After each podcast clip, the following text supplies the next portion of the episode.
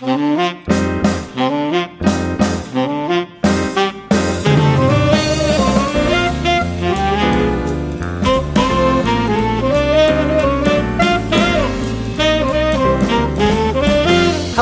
and welcome to another episode of the Mr. Barton Maths Podcast with me, Craig Barton. A show where I interview people who interest and inspire me from the world of education. This time around, I spoke to Colin Foster. Colin is a former maths teacher who is now an assistant professor at the Centre for Research in Mathematics Education in the School of Education at the University of Nottingham. He is an author, has written numerous research papers, and is the creator of three outstanding websites Foster 77, Mathematical Beginnings, and something that's going to be a key focus of this interview Mathematical Etudes. Now, I'm just going to throw it out there at the start. I cannot pronounce that word.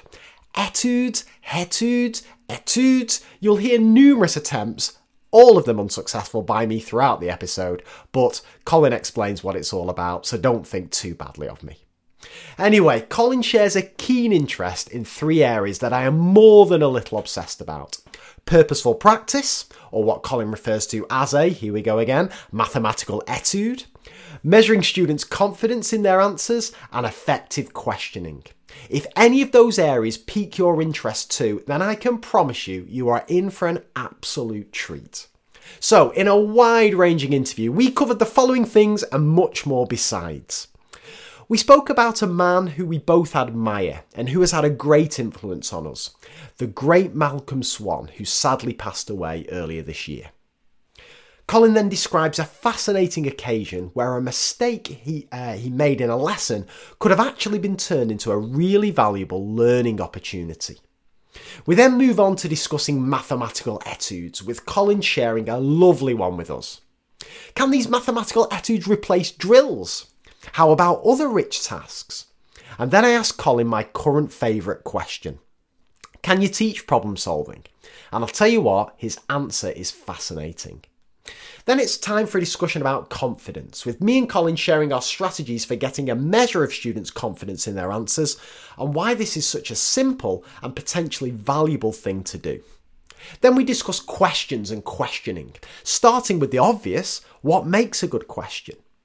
And then when should, and just importantly, when should not, students be encouraged to ask questions? Finally, Colin reflects on research and books he would recommend to teachers, along with what he wish he knew when he first started teaching. This really is one of my favourite interviews I've ever done. Colin's incredibly passionate and knowledgeable, and it was just such a pleasure to discuss and debate with him over subjects that fascinate me. I learnt so much. I really hope you find it as useful and enjoyable as I did. A quick mention that depending on when you're listening to this podcast, my book, How I Wish I Taught Maths, may be either about to be released, available for pre order, ready to buy, or sent to the pulping factory due to lack of sales, Alan Partridge style. It's a collection of all the things I've learned from two years of talking to the world's leading experts on this podcast and reading all the research and books I could get my hands on. Some would say it's the ideal Christmas present, but I could not possibly comment. Anyway, enough book plugging. Without further ado, let me introduce Colin Foster. As I say, this was an absolute gem of an episode for me. I'm so lucky to speak to people like Colin. Enjoy, and I will see you on the other side.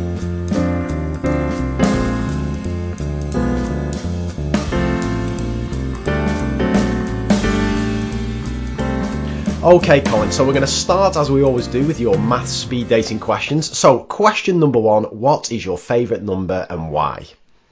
Well, it's a tricky one, actually. I've got quite a few favourite numbers, I think. It's a nice thing about numbers, there's plenty of them. And, um, I, I, thought about saying something like, like pi or e or i or zero or one, these kind of special numbers you could have whole books about. Um, I was quite obsessed with pi when I was a teenager. I remember um, memorizing lots of uh, digits of pi, and I, I kind of thought there was something mysterious and kind of special about it. And I look back on that now and think that was a bit was a bit strange. I suppose there was the awe and wonder of maths was there, but I don't think I can say that those digits have, have done me any good. I kind of when I think back and think, what do I wish I'd, I'd I wish I'd remembered um, prime numbers. I wish I'd memorized the first hundred prime numbers or something. It would have been far more useful. So I think if I had to go for a number, I'd probably pick one with a lot of factors. I really um, uh, I love factors and prime factors, and so I think uh, if you look for the number less than 100 that's got the most factors, uh, there's actually five all with 12 factors. But if you go for a number under a thousand that's got the most factors, um, I think that's going to be my favourite number. Do you know what it is? Oh, so there's only it's unique, is it? Just one Yeah, number. it is. Oh, um, no, I'm, oh, I'm I'm assuming some kind of multiple of twelve, but I, I, I don't know. Go go on, Had, Colin. had, had a guess. What would you say? Right, if at a guess, I'd imagine it'd be something in the. I mean, this is you put me on the spot here, Colin. Yeah. I, I, something in the eight eight hundreds. I'll be some some even number in the eight hundreds, but that, that's as, as far as I'd go. I think. Well, you're, you're absolutely right. So uh, maybe I'll leave it hanging. If Yeah. wants to work it out. I mean, what I thought it was, I was wrong. I thought before I worked it out, I thought it'd be something like 720, um, and that's got 30 factors. But there's actually one, as you as you say, in the 800s that's got more than than that. Um, it's really fascinating how factors, how number of factors a number has works out. Because because the number the the answer to the question's got 32 factors um, and 720's got 30 factors. Um, but if you want a number with 31 factors um, there aren't any small numbers with 31 factors. Um, you have to go over a billion to get a number with exactly 31 factors. So I think these patterns in, in the number of factors of a number are fascinating and you can kind of explain it all with year 8 maths. You just need prime factorization. You can do you can do all this and make sense of it all And I'll tell you what, you, you you've kind of hit on on a wider thing here, Colin, and we're, we're going to dig into this when we um, when we get on to um, talking about the the etudes and, and purposeful practice. But something like factors and multiples, the first time kids meet that is probably year three or year four, and and or maybe even year two sometimes, and yet they're still doing it at year eleven. So each year when teachers cover it with, with their students, they need to have a range of, of interesting ideas or tasks or ways of approaching the topic up their sleeves, just for just for the variety, if if, if nothing else. And you're absolutely right. With, with something like factors, multiples, and, and primes and prime factors, there's so many different ways you can go about it that are, that are absolutely mm. fascinating. Yeah, no, I, I love And that. that, that technique of, of, of prime factorizing is so powerful, isn't it? And I think often, Yes. you know, in textbooks, sometimes it just says prime factorize and, and the child writes down, you know, 2 cubed times 3, and that's it. That's the end of the question. And you can understand why kids think, well, what was the point of that? What, why, why do we do this? Yes. And I think some of these questions you can actually, it really shows the power of, of why prime factorizing a number is such a useful thing to do. Flip it. I'll tell you what. I think we could do a whole podcast just on prime factorization because even because even like even the link between the prime factorizations and the number of factors is is fascinating, not immediately obvious to, to students as well. Yeah, Yeah, flipping yes. Well, that's a, that's an excellent answer. That may be my favourite ever answer to uh, favourite number concept. You may have peaked too soon here, but that, that was dear. that was superb. That. And what about number two? What was your favourite topic in maths as a student? Well, I kind of liked everything really in maths. I mean, I loved maths at school and just enjoyed everything about it. I think for me, um, calculus was special. When I got to calculus, I thought this is the cleverest thing I've ever seen. Um, and I, I was very interested in science as a as a kid, and I read science books, and I found that the science books I wanted to read had calculus in them, and I didn't know it was calculus. So I remember taking um, one of these books into school and showing it to my physics teacher and saying, "What is that?" and pointing at an integral sign. I said, "What is it?" And uh, remember she said, "That's calculus. That's integration. You'll learn about that in the sixth form." So I thought, "Oh." Um, so I went off to the library and found a book called Teach Yourself Calculus. It's actually quite a good book. Um, and so I was a bit self-taught with things like that. Um, and um, I really thought it was just the most fascinating thing that uh, I couldn't have guessed would exist that you could find the gradient of a curve and just things that seem impossible. Um, and uh, I, I, I love that. So I think it'll be calculus. Nice. And, and where do you stand, Colin? Because I was I was interviewing um, Peps Mccrea um, ju- just uh, yesterday, in fact, and we were having a discussion about how he really likes mechanics, but but not a fan of statistics, and I'm completely the, the other way around. Are you genuinely one of these people who just enjoys all areas of maths, or are, are there some bits that don't kind of tickle your fancy? Well, certainly when I was at school, I thought statistics wasn't very interesting, and I didn't like the messiness of the numbers. And I guess it's the real life side. I loved pure maths, and I Yes. loved uh, and I loved mechanics. For some reason, I didn't find that so messy because you kind of give answers like uh, three pi root two over three over five newtons or something. You know, these kind of weird, kind of pure mathsy answers to applied questions. But no, I didn't really like statistics very much when I was at school, um, and certainly when I was at university, I, I, I did a science degree, so I did um, a lot of mechanics stuff and much less on statistics. But then, kind of since then, as I've got into educational research, statistics actually really fascinates me now, and I'm really interested in learning lots of kind of stats techniques. So uh, I think I've become a bit more rounded than I was. Got it. F- fantastic. And, and, final question, Colin. Then, if you weren't involved in, in education, what what job would you like to do? That's a tricky one, actually, because I, I always say if I wasn't a maths teacher, I'd be some other kind of teacher. I always feel that there's something uh, teachery in me that I would teach something else. Um, but uh, if I if it has to be out of education, maybe a novelist. I've always enjoyed writing. Um, and uh, I have lots of ideas of, of plots and characters and things, but I never have the time to actually make it into a story that anyone could read. So uh, yeah, I would love to have the time to, to sit and write write novels. Oh, nice. And would they have like a, a mathematical slant to them? Well, they might do. I have, yeah, possibly. Not necessarily though. Oh, nice. Oh, you, you've, you've intrigued me there, Colin. Yeah, definitely try and make some time for that. uh, yeah. um, and uh, what about your career, Colin? I wonder if you could just give us a, a brief overview of um, kind of how it all started for you and, and how you got to where you are now. Uh, yeah, I suppose it's a bit unconventional. I did um, a natural sciences degree, um, and um, really because I, I enjoyed everything at school and thought this is quite a broad thing I could do. Um, I kind of had the idea that you could learn maths from books, but with science you needed equipment and stuff. And so, if you were going to do something at university, you might as well do something where there was um, you were going to make use of the fact that you were there rather than just sitting in a library. Um, I don't think that anymore because I think you need people and, as well. But um, that was how I thought about it at the time. I thought, oh, I can keep my maths going just uh, out of a book, whereas uh, science I need access to a lab. So I did science. Um, and after that, I, I, kind of ended up specialising in chemistry and did a PhD in chemistry afterwards um, which I really loved. Um, so I thought about going in a in a chemistry direction, and I thought about teaching science. Um, again, my issue with teaching science is kind of the other way around. That um, you know, if you want to do science in a meaningful way, you need time to and access to equipment that schools don't always have, and there's all the kind of whole safety thing. Whereas with maths, you know, I love it that in maths, if a child says what happens, you can say, well, try it just yes. see what happens. Experiment. Just uh, uh, play around with it. Try and do a calculator. Try on paper. Um, you can't do that in science. You, you can't do your unauthorized experiments, even you know as an undergraduate. So um, for me, teaching science um, didn't hold the same appeal as teaching maths, where I, th- I thought you can you can kind of do anything. Um, so I did a maths PGCE, um, and then I taught in the 11 to 16 school for a bit, um, which I really enjoyed. but I wanted to teach some A levels, so then I moved to an 11 to 18 school. And then uh, after that, um, I went to the University of Nottingham really because of Malcolm Swan, um, who I'd got to know over a few years and who invited me to work on a project there. And so uh, started at Nottingham and uh, been there ever since. Flipping heck. And I, I wonder as well, because we're recording this um, in towards the end of 2017, and obviously the, the sad news of, of, Malcolm's passing earlier in this year. Mm. I, I, wonder, can you just talk a little bit about about the kind of influence that, that perhaps Malcolm's had on you and, and some of the other people that you've worked with?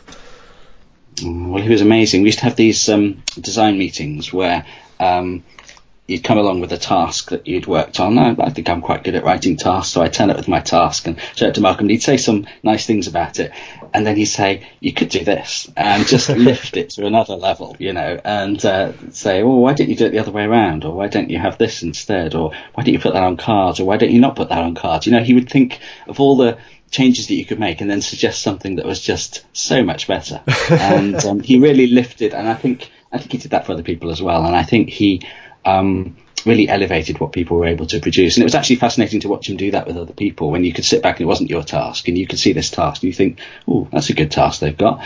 And then by the end of the meeting, it was just so much better. So he really had, he had a, a great insight into what children would do with things. So he was fantastic at anticipating what children would do. And I think that was part of his success. He had, he had that great ability to look at a task and say, hmm, I think children might do this. And you would think, oh, I never considered that. Yes, they might do. What would we do if they did that? And I think that was a really good way of improving tasks is to have someone with experience say, what would you do if this happened? Or what what might happen here and how would you respond? It can really it can really elevate a task. Absolutely, and I think yeah, Malcolm's legacy will, will live on for, for eternity through through all Absolutely. the wonderful stuff he's done. Yeah. Um, well, all right, Colin. Let's let's. I'm going to ask you what's pr- probably my my favourite question I ever ask my podcast guests, but it's often the most uncomfortable for for my guests, unfortunately. And that's that's uh, that's when things go wrong. And I wonder if you can think back to to a lesson you've delivered or a workshop you've run, or however you want to interpret it but something that you've uh, either seen or delivered yourself that didn't go to plan. And what I'm interested in is is, is why didn't it work? What, what did you learn from the experience?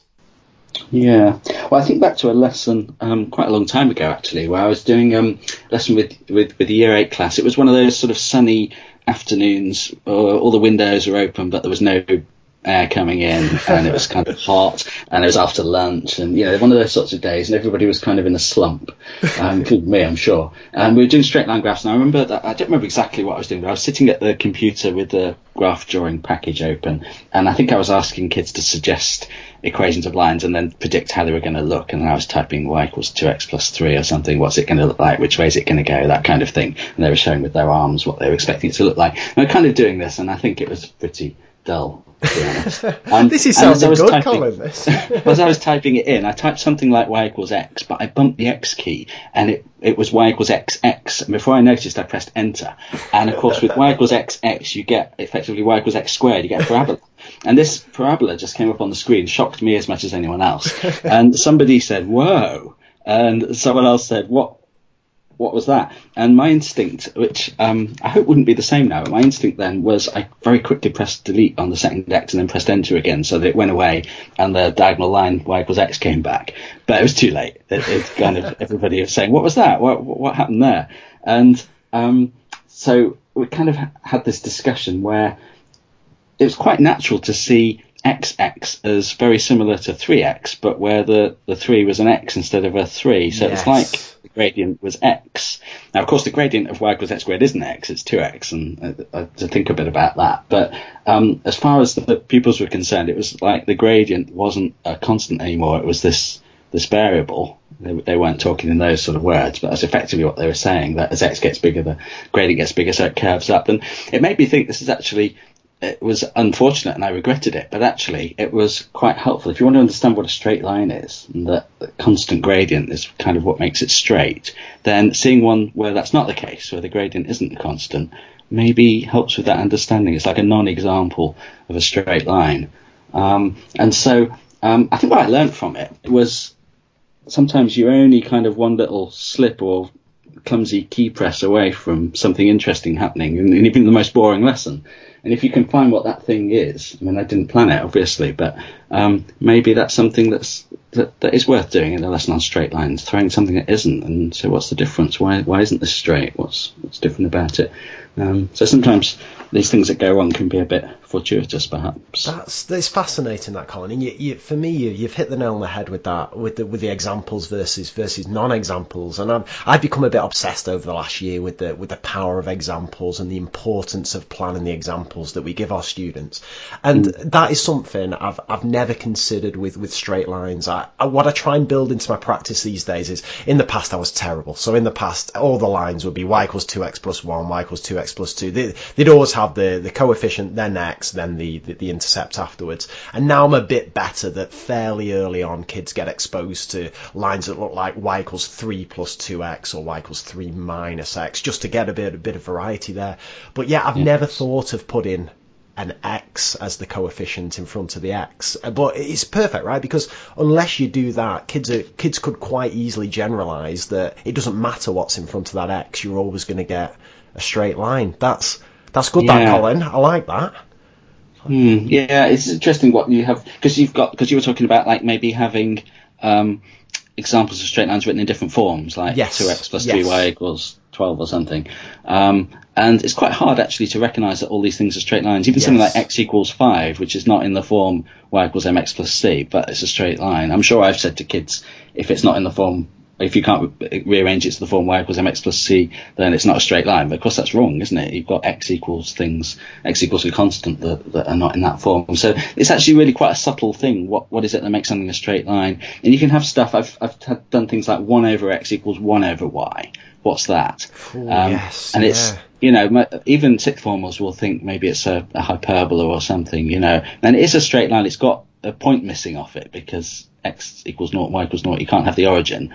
Um, but basically, it's a straight line, and just different ways of representing a straight line and seeing that all of these have got something the same about them. I think it's, it's quite hard, and you do need the non-examples. And certainly, Malcolm, um, thinking back to Malcolm again, was was brilliant at at, at mixing up examples and non-examples and getting kids to sort them out. It's it's interesting, isn't it? Because when when do you bring those in? So if you're if you're introducing students to straight lines for the first time, do you, do you want those non-examples in early so that they don't form this this narrow, incomplete understanding of, of what straight lines are versus what straight lines aren't, or do you want to kind of build their confidence and and being comfortable with dealing mm. with fairly straightforward straight lines before then you challenge their understanding with more complicated ones because there are kind of pros and cons to both and I'm I'm, I'm not mm. sure I'm settled on which which is the right way what what would your opinion yeah be, absolutely yeah, I don't think you can answer that in the absolute, can you? But I mean, just thinking about that example, if you had a line like x equals three, is that an easy example or a hard example? Yeah. Because in a way, you could begin with with horizontal and vertical lines, but actually the vertical ones don't fit the the form. So it's not even that there's an obvious progression from easy to, to harder ones. Um, so yeah, I think it's I think it's tricky. Um, I don't think there's an easy answer to that, but no. I think that maybe I've in the past erred towards keeping things simple too much and uh, too afraid that children will be overwhelmed with things that don't fit when actually um, that's maybe kind of self-reinforcing part of the problem. Um, if they always see things in a certain way, they think that it must always be like that. You're right, you're right. And again, we're in danger of now turning this into a straight line graph special, special edition. uh, but it's just made me think there that the, the classic way to introduce it, you're absolutely right, is, is do a focus on the horizontal lines and the vertical lines first. But those vertical lines mess up everything, don't they? Because it's, mm. it's, hmm. it's, there's a natural progression from y equals 5 to then, all right, what happens when we introduce an x? What's y equals x plus 5? Now let's make that x negative. There's a natural variation happens there, but that that x equals is it, it, it's a bit of an outlier, a bit of a either boundary example or whatever you want to call it, and opening up with that can sometimes derail things. And I certainly don't think I've taught straight line graphs particularly well in the past, and and I know that because a lot of my kids hate straight line graphs, whereas I absolutely love them, and I'm I'm now yeah reconsidering the order that I, I perhaps present those. Mm-hmm. I guess it's the infinite gradient, isn't it, of the vertical yes. line, and it's, it's a tricky concept that yeah. yeah. yeah. difficult, difficult. Yeah. Right. Well, we we best move on from that. Otherwise, we're, we're going to be on this okay. all day, which is which is perf- perfect for me, yeah. though. Um, I want to talk now, uh, Colin, about mathematical etudes. Now, am I saying that right for a start? Because uh, I've no idea. I say right. H, but I just think either is fine. perfect. now, I just just to give you a bit of a background where, where I came across these. So I'm I'm obsessed by a thing that I call purposeful practice, and I, I think we're talking about the same thing, but this, this will kind of come mm. to light um, as we go through this. But as I was doing a bit of research for um, a workshop and uh, a book I'm actually uh, doing uh, about this kind of thing, I came I came across um, firstly a couple of your research papers on it, and then the the article that you wrote for NRICH and, and linked to a couple of problems from there. And I just thought, well, here's kind of here's kind of a kindred spirit here. He's here's someone who's thinking along the same lines as me because I think, and I'm going to build this up into a massive anticlimax here, but I think these these are the the kind of um, the, the perfect activities almost, bridging the gap between regular, routine, mundane practice and kind of rich problem solving. That that's why I love them. But I wonder if you could talk me through, however you want to start it, really, the, the, the history of, of where where you kind of came up with this idea, what the inspiration was, and crucially, what what do you mean by a, a mathematical etude? Yeah. Okay. Well, I guess uh, it was something I thought about when I was at Nottingham, and there's a big um, task design emphasis at Nottingham, and I think a lot of the tasks that we design are kind of focused on the conceptual, um, building connections between important ideas, um, introducing new ideas and concepts, and so on. And um, it almost kind of felt like we weren't addressing the routine practice kind of side. And I found that teachers um, that I spoke to that I really respected and who used a lot of rich tasks would say, well, you know, every now and then you have to have a boring lesson where you do some practice, don't you? Otherwise, they won't develop kind of fluency they need. And I thought that's right, but does it have to be through boring exercise? And so when I talked to people about designing tasks for fluency, sometimes people responded by saying, "Well, we've got exercises that that's covered. Um, that we don't need more of those. We've got plenty of books of exercises. If that's what you need. We need uh, rich tasks for other things." But I thought so much of classroom time is spent. It seems to me doing procedural stuff, dealing with kind of procedures that maybe in some cases we could argue how important is this procedure? Do kids really need to be able to do it? But in other cases, I think there'd be a lot of agreement that there are important procedures kids need if they're going to go on to the next stage or if they're going to be able to problem solve and use um, procedures to, to help them solve a problem.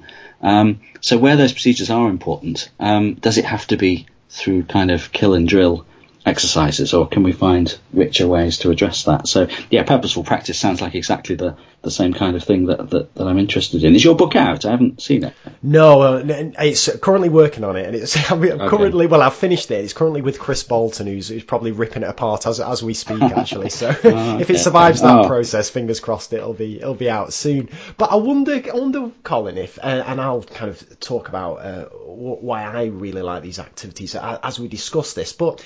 I don't know if this is possible. Is it? But is it possible in the kind of audio medium that we're in here to, to provide an example of, of yeah. kind of activity that would fit under this category?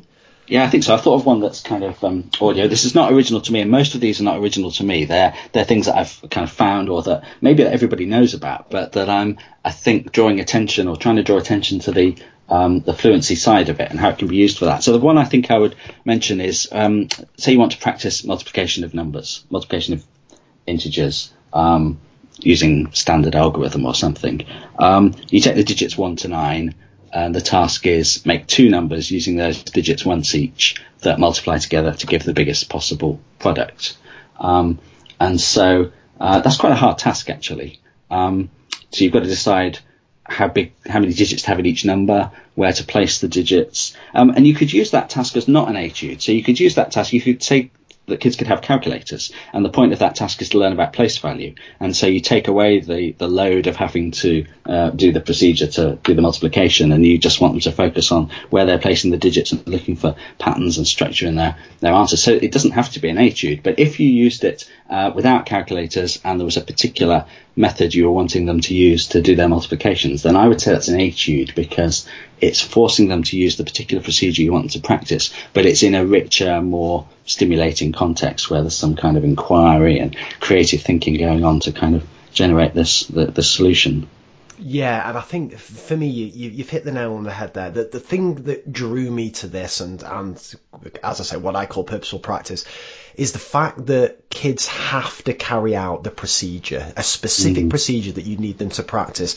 And often you get a rich task, which which are fantastic, that kids can approach in many different ways, and that's that's seen as the strength of the task. And then you can have a great discussion. How did you take it on? How did you take it on? How did you take it on? Yes. But of course, that that's all well and good, and that certainly has a place. But if you want kids to develop fluency in a specific thing, you don't want them to take things on in different ways. And for me, that that that is the strength of, of these tasks. Would you agree, Colin? Is that is that what kind of yeah? And I think that's where them? that's why I went to the the analogy of, of music really, because I know when I was learning to play the piano as a teenager, um, I used to have this. I used to kind of flirt with this idea that um, I didn't need to practice my scales as long as I played enough pieces of music that I enjoyed playing, a rich enough variety of them, I'd get some practice at all those techniques that I needed, wouldn't I? And it'd be much more fun. And um, that's not right. I don't think any piano teacher would, would say that that's okay. You you have to do those exercises, otherwise um, you never get enough concentrated, intensive practice on the particular things to improve on them. Because you get a little bit of scale in one piece, but you just kind of uh, bluff your way through it, and then it's gone, and you're on to the next thing, and you never get confronted with your weaknesses in that particular skill because there's so many other things going on at the same time. And so I think the same with maths, with rich maths tasks. Um, they're fantastic, and, and a lot of time should be spent on them, but they don't necessarily uh, give you the concentrated, intensive practice on the particular procedures that you're weak on. And in fact, when you're doing problem solving, part of what you should do is tailor your approach to your strengths and weaknesses. So if you have a particular weakness, it makes sense when you're solving a problem to avoid it and use a different approach. That's kind of good problem solving skill. But it doesn't, if, if that task was being used by the teacher in order to target that particular thing, then the tasks failed pedagogically. So I think that, you know, algebra is the classic one, isn't it? You devise a nice task and you think this has a lovely approach, a lovely algebraic approach that kids could use. And of course, nobody uses algebra. They all try numbers or find some other way. And from a problem solving point of view, if you know that algebra is, is your weakness, that makes sense. And, and, and that's worth discussing when you're looking back over a problem solving lesson and saying, well, you knew that you were strong on, on this and you used that to help you solve the problem. That's great. But actually, if we care about kids learning algebra, then we need tasks where they can't dodge that and they have to do it. So the the thing in music was these these etudes, these pieces that are designed, yes, to be beautiful pieces of music, but to give you that concentrated practice all the way through on a particular skill that you can't avoid. Um, I think that's I think that's really important, and um, and people listen to etudes, you know, on their on their uh, uh, on their phones without knowing that they're etudes, just because they think they're lovely pieces of music. And so it shouldn't be impossible to combine the two. If it isn't impossible in music, why should it be impossible in maths? Absolutely, and I, I think the the first one of these activities that I saw from you was was in one of one of your, your research papers that, that are linked to on your on your website, and I'll, I'll link to them in the show notes. And it's the lovely one, and this this definitely doesn't work over audio, but I'll, I'll try my best. it's the the lovely one about solving equations where you you've essentially got um, four things in each of the corners of, of, a square. So you may have 2, 3x plus 1, 2 minus x, and, and, another expression. And then you've got six, six lines joining up these various uh, four corners. And they solve six equations, and students have to solve these, uh, solve these uh, six equations. And the beautiful thing about it is the solutions of them are in an arithmetic sequence. I think even the consecutive numbers in the original ones, maybe x equals yeah, one, two, three, four, five, six. Yeah, and it's so for what, and then so it's just beautiful because for a start there is no way kids can complete that activity without practicing solving equations. So that's the first kind of big tick for me. But then so they're getting that routine practice. They're getting a nice variety of practice as well because not all the equations are in the same form. Some have got a variable on both sides. Some have got like three minus x or 1 minus x or, or whatever it would be.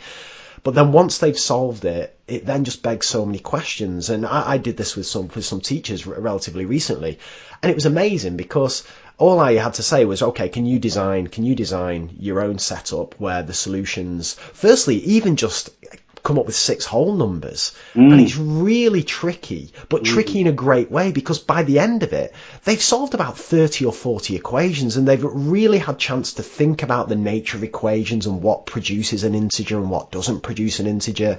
And it's this whole thing as well that I'm a massive fan of about predictions and expectations and having those predictions confirmed or not confirmed. And kid, kids or students or teachers in this case are getting this routine practice but in a context that is, I don't know if engaging is the right word, but maybe motivating, maybe more interesting to them.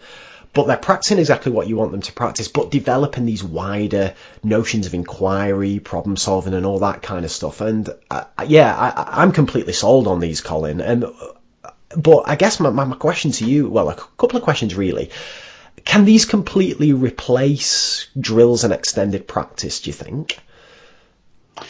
Yeah, it's, it's, it's an interesting one because I think it then depends what you mean by exercises. Because I tend to yes. use phrases like boring exercises, traditional exercises, standard exercises, because I don't really want to take issue with people who design nice exercises. I think there are nice exercises, and I think there's ways to use variation theory to build really interesting exercises that tell a story, that make a point, that are worth talking about and discussing as a unit. I kind of think for me the test is after kids have worked on an exercise, is there something worth discussing about that exercise, or are they just kind of random individual questions? And so I think there are interesting exercises, and I, maybe you could call those etudes. I don't know, um, but they're they're certainly things that I think have a place in the classroom. So I, I'm not really against all exercises, but I suppose I'm taking issue with the kind of uh, the tedious exercises that just go on and on, and where when you finish one, you move to the next one and you could do every other one, or you could just stop at any point when you ran out of time and it wouldn't matter.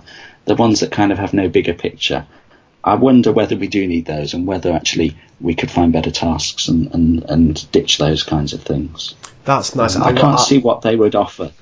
that No. eight wouldn't. And I love that. I love that way of almost judging whether it's good or not. That you, you've said there. Is there anything worth discussing at the end of it? I think that's a really nice kind of just simple criteria to keep in mind when when planning exercises. Because I've been guilty of this so many times. I've just if uh, I mean to take a rubbish example, if I've taught my kids fractions of an amount, I will literally just pick ten random questions on fractions of an amount. There'll be no link between question one and question two, question two and question three, and so on. There's no development there. There's no connections. There's no expectations formed or anything like that. And at the end of it, as you as you've rightly said there, there's there's nothing to discuss. It's can you do them? Can't you do them? Which ones did you get right? Which ones did you get wrong? Right, let's move on. But I think you're right. I think you can de- design using the principles of variation theory. You can design sequences of examples or exercises that, yeah, have have a bit more to them. But it's difficult, isn't it, Colin? Because that, that's what I was going to ask you as well. Like even just writing 10 well sequenced examples I find incredibly challenging but coming up with these these activities they're hard hey? Like I, don't know have you any advice or, or thoughts about them?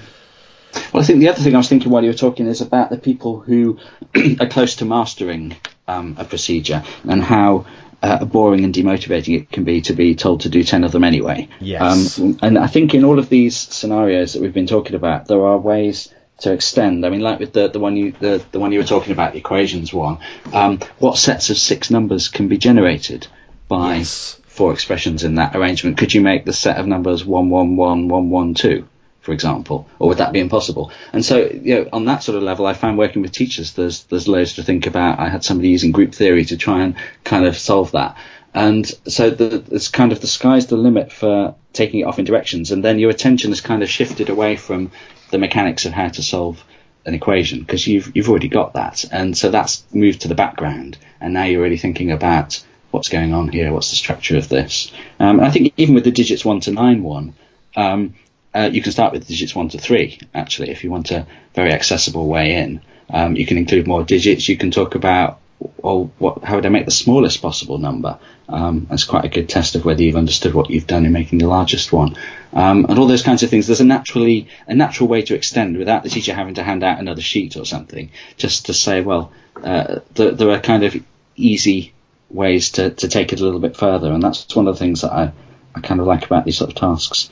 Um, but to answer your question um, about how do you get them, well, I think there are a lot out there actually. I think if you went through something like the NRICH website, you could probably categorize a lot of the tasks there as being this sort of task. Um, and maybe it's not just about inventing loads of these. Maybe it's about kind of curating them, bringing them together somewhere so that people can find them when that's the sort of thing they're looking for. Um, so yeah, I think uh, th- yeah the best the best way is to kind of steal them from other people who've already uh, developed ideas and maybe adapt them and try and improve them a bit. But um, I think you're right. I think because I think my kind of top source is definitely NRICH, uh, definitely uh, Don Steward's Median blog, Mm. and again, it's it's the same with with Don Steward and NRICH. Not all the tasks would fit into this category um, of, a, of an Yes. etude or purposeful practice. But you see, you've got to look for them, and sometimes you've got to modify them a little bit. But yeah, definitely that, and also open middle problems as well. I, I think a lot of mm. those can kind of fit into this this category as well. But just thinking back to what you said there, Colin, would that would that be your preferred form of differentiation then? So every child essentially working on the same task, but kids, I don't know if this is the right way of saying it, but kids accessing it at different levels or kids taking it further than other students. Well, would that be effective differentiation for you? That's always my ideal, I think. Um, and I don't think that has to be that the child decides. I think uh, sometimes children won't uh, uh, push themselves enough or might uh, be too ambitious. And I think there's a lot of place for the teacher to be guiding about, uh, you know, like with the expression polygons that you talked about, solving equations um, task, starting with a triangle, just three expressions, is a much more accessible way to start. Um, and so I think uh, the teacher has a, a big role there to, to make sure that kids are working on tasks that are appropriate. Um, so I'm not saying kids have to decide all that for themselves. That can be really difficult in these sorts of tasks when they don't quite know why you're asking them the task necessarily, or they don't quite know what, what might come out of it um, in the way that the teacher does. Um, but I do think that having everybody working on the same task in some sense, certainly the same context, um, makes it much easier if you want to have discussion at the end and want to work as a whole class because um, we all know what this is about, even though we've done different things on it. rather than having three different tasks, and then it can can make it very difficult to, to really feel that this is one class and we've got we've done something together today. Yeah, I, I, fully I fully agree with that, and I wonder. So we, have talked a little bit about um, exercises and, and, and different kind of strengths of exercises and, and, ones you prefer. What what about kind of drills or, or rote learning or, or again however you want to label it? But the but the principle of just and this is a terrible way of saying it, but kind of hammering into kids' heads things like times tables or number bonds or something like that, or even um, negative number operations, presenting kids with questions and maybe under timed pressure, maybe not under time pressure, but the idea being to develop this automaticity that's going to free up capacity and working memory so kids can solve more complex things, but doing it in a way that is very much not in necessarily any context, not in a logical sequence of examples, but is pure drill, pure rote learning. Do, does that have a place at all, Colin, for you? Um, that's difficult. That's difficult. So I think you've you've put together a lot of things that maybe for me a little bit different from yes. one another. Um, so for facts, multiplication tables, number bonds and stuff, yeah, I think absolutely. I would, if you can memorize facts like that, then memorize them. They're, they're extremely useful. And um, I mean, I enjoyed, I really enjoyed memorizing things when I was at school. I memorized things for the sake of it, which is kind of a bit weird. I remember memorizing dates that things happened, and I didn't actually know what the things were. You know, you know, Battle of Waterloo, 1815. I had no idea who fought in the Battle of Waterloo or who won or anything. It was just kind of something I'd memorized, and I still remember all those dates now. And I kind of think, what's the point of that? I, there was something about me that wanted to to kind of internalize stuff and capture it. And it is kind of useful, even just knowing those things sometimes. When somebody mentions a certain date and you think, oh, that's when this was happening or that changed, it gives you a bit of a, uh, of a grounding. And I think similarly with, uh, with tables and things, if, if somebody says 49 and you immediately think, oh, that's seven sevens, that's really helpful. And no amount of being able to work out seven times seven, uh, quickly it will replace being able to go the other way and say 49 is a special number in a way that uh, you know that, uh, that others aren't around there. So I think having those things internalized is really important. Whether it's worth spending massive amounts of classroom time on that at the expense of something else, that's that's an issue I think only the teacher who knows the kids can answer. Um, because for some kids it does seem like things go in and then come out almost immediately, and you can keep on going on and on with particularly like, like, tables, and they spend years and years learning them and still don't don't know them. Um, I think for me, the difference between memorizing things and trying to do things in memorable ways is quite helpful. Um, you know, they talk about flashbulb memory, where certain things happen uh, that you'll just never forget without trying. You know, even if you tried really hard, you wouldn't forget them. They're just uh, will stick in your mind forever. Um, and I think if we can devise lessons, tasks, activities that have that uh, memorable character to them, um, that feels quite different from the kind of uh, closing your eyes and trying to memorize things. Um, but I do think I think memory is really important, and I think having stuff in long-term memory. I mean, trig identities, those things, just knowing them and, and just having them immediately come to mind makes such a difference if you're trying to, to solve something than saying, oh, I think there might be an identity like this and scanning through a list of them for one that might match. It's a completely different different way of thinking, I think. So, yeah, I'm not as against, I mean, rote learning is, is kind of a loaded phrase and no one yes. wants to say that they're in favour of rote learning but I do think if you can remember stuff that's useful, I suppose um, just to go the other way, because I can kind of argue on both sides of this. Um, I've sat at the back of classrooms where teachers say things like, uh, "What do we always do with fractions?" And I'm sitting at the back thinking, I have no idea what the answer to that is, and yet half the kids put their hands up and have the right answer. Or, uh, what's the first kind of fraction addition that there is? I think first kind Are the different yeah. kinds. And for some for some ways of, of teaching, there's kind of like type one, the denominators are the same. Type two, one denominator is a multiple of the other. Type yes. three, and so on. And you've kind of broken this down into some system. And I feel like memorizing somebody's arbitrary system of stuff that may actually have uh, weaknesses in it and not be that amazing, in my opinion, uh, feels like a, the wrong thing to be doing to kids, making them memorize stuff like that. Whereas things that are kind of what I see as absolute truths, like seven eighths of 56, I have no problem with kids being asked to memorise. So I think maybe I'd draw the distinction there. That's interesting. Yeah, no, that's very interesting, Colin. And I wonder, just to kind of flip it the other way around, then, does um, does problem solving that is not in the form of a, of a math, mathematical um, etude, so problem solving where again, kids can take things on in, in numerous different ways. They're perhaps not getting the same level of or the same amount of, of practice of, of the development of fluency that they would under one of the activities that you've described. Does, does that kind of problem solving task, the kind that you probably see a bit more commonly um, across the NRICH website and, and mm. on numerous other websites, does that have a place? And if and if so, what place is it? Oh, absolutely. I think that should be the main thing, and I think etudes shouldn't be the main thing. Um, I've I've designed etudes because I think that they meet a need that that uh, is there and is often met in quite dull ways with exercises.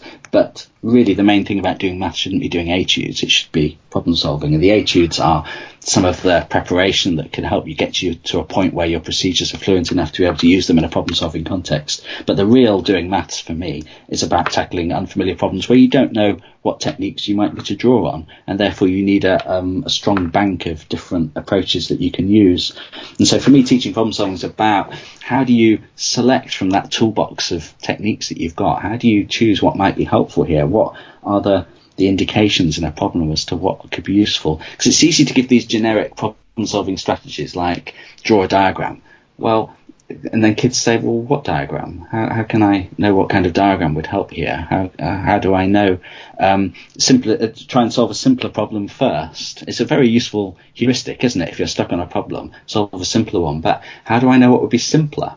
I mean, I've seen kids with, you know, if they're integrating something, um, sixth formers integrating uh, yeah, if you've got something like x cubed minus 1 all square rooted multiplied by x squared, you know, it's one of these where if you see what you're doing, you can just undo it. You can yes. do a kind of reverse differentiation thing. But if you try to simplify that question, you might say, well, let's take off the x squared at the front because yes. uh, we've got two factors there. It's complicated. Let's just do the x cubed minus one square rooted. Let's just do that bit first. That's that's looks like a simplification, but you end up with an integral that's I, I think it's probably intractable or extremely difficult if it's if it's not.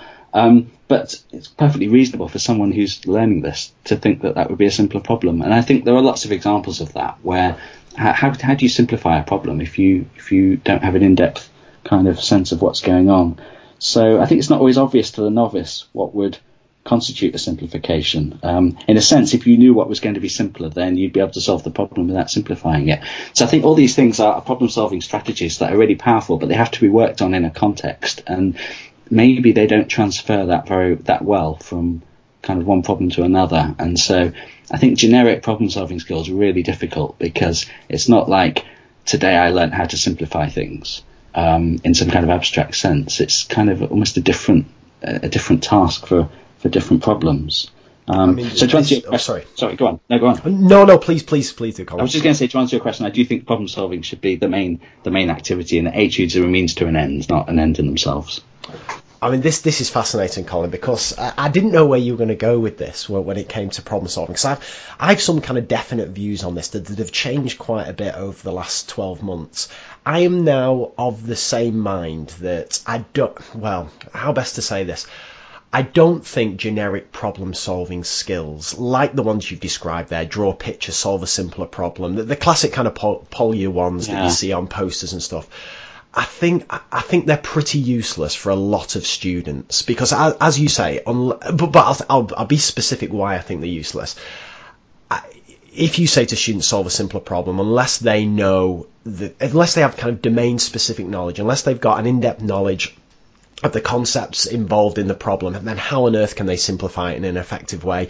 Even draw a picture again, what are they going to draw a picture of unless they've got a deep knowledge of of the, of the subject and, and, the topic as a whole? I think they can they they can be useful, but I think in the hands of the novice, and I'm glad you kind of used the term novice because this is something myself and Andrew Blair did, disagreed with it a little bit, um, and novice versus expert and all this. But if if we just mm. use the term novice temporarily. How do you get, Colin, novices to the stage where they can solve problems? Because in the past, I, have been of the mind that to solve a problem, first you've got to know what the question's asking. Second, you've got to devise um, a strategy to solve it, and then third, you've got to carry out that strategy. But I found kids really struggle with the first two stages of that. They, they struggle to know what a, a, problem's asking, and I think that's tied to a lack of, of, of knowledge. I think it comes down to a, uh, a lack of what I would call domain-specific knowledge. To carry out a strategy, I think to know what strategy to use and be able to carry out effectively, again, I think that's kind of intimately tied to knowledge. Whereas in the past, I kind of believed that just regularly exposing kids to problems would enable them to develop kind of a magic problem solving skill that they, that they then could apply to all problems and, and become the problem solvers I wanted them to be. But I'm not convinced that's the case. So, how, how mm. do we hmm. help our novice learners become problem solvers? Mm. No, I agree. I, I, think it's really hard, and I think that part of the problem for me is that problems are often uh, people think if you teach problem solving, you have to have some massive problem that is uh, intricate and has loads of layers, and then to work your way around a problem solving cycle probably takes more than a lesson. Yes. And so um, it's kind of stretches out and all kinds of things happen. I think having seeing problem solving as being valid with much smaller problems. There's still problems in the sense that the student doesn't have a ready-made method for solving them, but they're not necessarily ones that are going to take a very long time. You can do problem solving in a kind of a 15-minute task maybe, and then there's more time to, to look back and reflect on it. I mean, what I've learned from we've worked with some colleagues from Japan on on teaching problem solving, and one of the things they say is that the lesson begins when the problem's solved. Um, and uh, what they mean is that the real learning happens in the looking back in, term, in terms, where you look back over what you've done and you compare different strategies. So somebody did it this way, somebody did it that way. Why, why did that work out the way it did?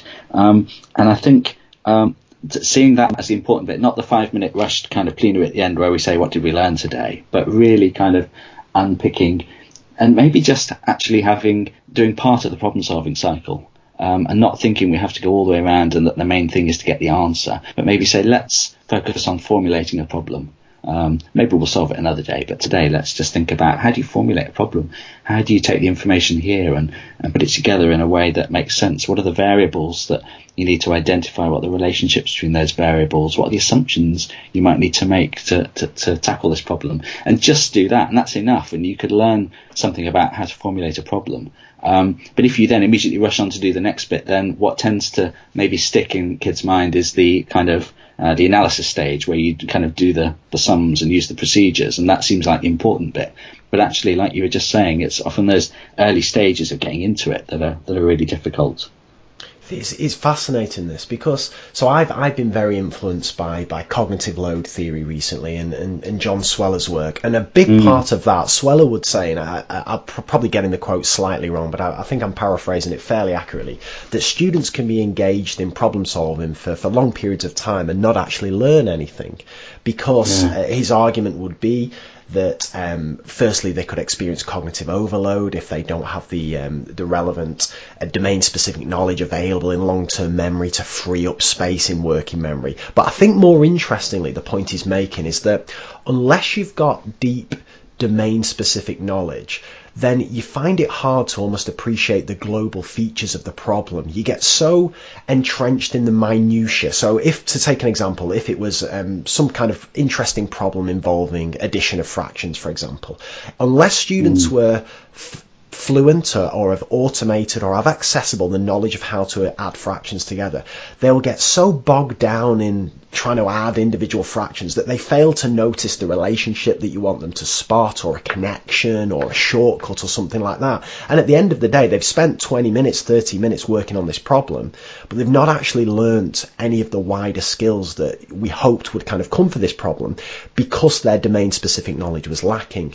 So after I read that, I found myself agreeing with that and I found myself reaching the conclusion that those kind of problems should only be used with students once they've reached reached a certain amount of expertise or a certain I've acquired a certain amount of knowledge to be able to really fully benefit from those problems to enable them to spot the connections and spot the global relationships as opposed to being bogged down in the in the minutiae of the detail would that be something you'd agree with Colin or is it, or is it a bit more s- subtle than that well I kind of find myself agreeing with it but also feeling really uneasy because Yeah, that yes. could be a way of keeping kids away from problem solving, Yes. couldn't it? You're not ready yet. You haven't shown me that you're good enough at these procedures, so you can't have this problem yet.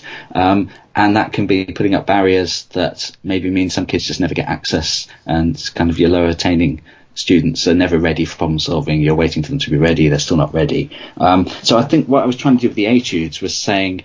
Um, uh, even when you haven't developed fluency in this procedure, you can engage in something that involves problem solving, and that could be a good way of developing that fluency. So, um, so people sometimes ask me with the etudes, do they have to practice the skill first? Um, and no, the whole point is the etude is not meant to be an extra thing you do Yes. if you've got some spare time. It's meant to replace the exercises. So yes, you have to teach the procedure first. The, they're not going to discover how to solve equations by doing the equations etude. But as soon as they've as soon as they know how to do that procedure and they now the moment when you would say now go and practice it instead you say do this etude and so um, I guess this is disagreeing slightly because I, I think that it is possible to, to, to problem solve in a meaningful way so long as there's a low enough entry to the to the task so that your initial task could be to solve the equation generated by the two expressions at the top of the diagram. Um, that's really just an exercise, isn't it? It's just saying solve this equation. And so it shouldn't be any harder to do that than it would be just to do the first question out of an exercise. And so I kind of feel there's a low entry there. You can just solve those six equations. It's not really significantly different from solving the first six questions from an exercise, but it's within a context that then can lead you on to something more. Um, Yeah, I think I think I could. I think I. I I mean, I find myself fully agreeing with you, Colin. I, um, and I think the etudes are a, are that perfect bridge between practice and the, the more open-ended or unstructured problem solving and can um, to a certain extent replace that practice because you are getting practice w- within the task.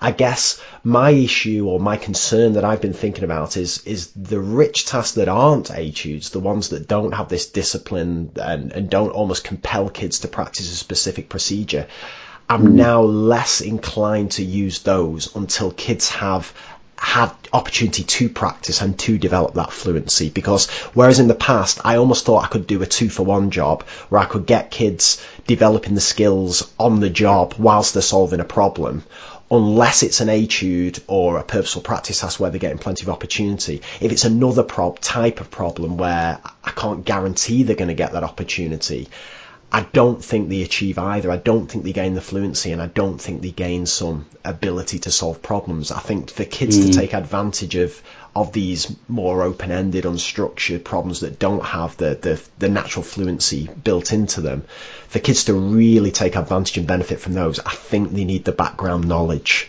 beforehand. I think you're right. I mean, we sometimes talk in Nottingham about a two-year rule that if you want to, like, like in, in languages, if you want to use vocabulary fluently in speaking another language, you kind of, it can't be the vocabulary you've just learnt last week. It's the vocabulary that's embedded a little bit. Yes. Um, and so if we want kids to problem solve using procedures, then it's, I've, I've heard people say, well, it, it, make it something they learnt two years ago. Um, and it's still challenging because the challenge isn't from how do I make this procedure work properly, but it's about uh, selecting that procedure and using it in the context of the problem. So don't expect people to, to use things fluently they've only just learnt. Um, so yeah, I think I'm agreeing with you. I think I am. I think for me the problem with problem solving lessons is that the way you tend to set it up, the way I tend to set it up with kids is to say, right, today we're going to solve this problem. Let's see if we can work out a way to do it. Here's the problem, off you go. And so from the children's point of view, it's all about getting the answer to that problem. Yes. When actually, as the teacher, the answer I probably don't care about very much. If I say, can you find all the nets of a cube? Find out how many nets of a cube there are. The fact that the answer is 11 is of no consequence Yes. to me at all. Um, it's not the kind of thing, it's not the kind of knowledge I even think I had in my head until I started teaching. Um, it, that fact that it's 11 is of no importance. But to the children, they're trying to find out how many nets there are. So they're drawing them. Is there another one? Or is that the same as that one? I'll cross that out. So their focus is a little bit different from mine because mine is about uh, it's not about solving the problem, it's about learning something about problem solving.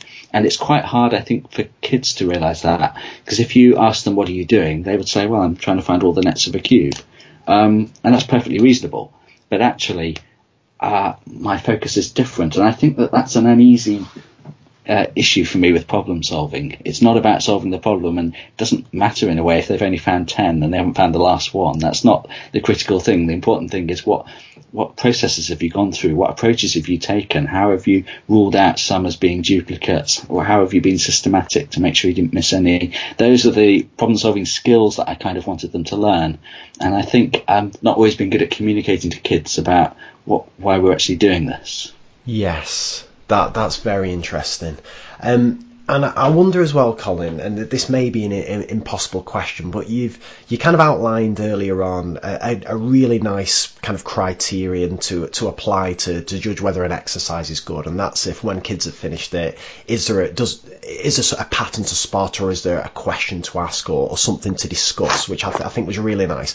I wonder in these problem solving activities that aren't the etudes, so aren't the ones that have the, the, the kind of practice and fluency built in, but that you still feel are important, is there a similar set of criterion that you use when weighing up whether those are good activities? Is there anything in particular that uh, helps you distinguish between good problem solving activities versus bad ones?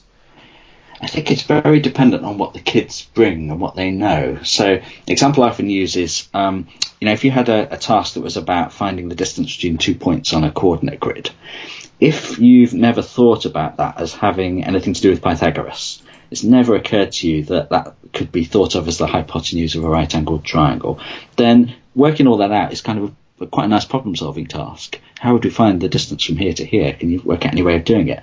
But if if that's been formalized as a method, so if kids have been given a formula even, you know, then it, it's not a problem solving task at all. So I think for me the distinction isn't really good and bad problem solving. It's, it's either problem solving or not problem solving. It's either this is a familiar routine that they're meant to, to know, or this is something that they that they are not expected to have come across before.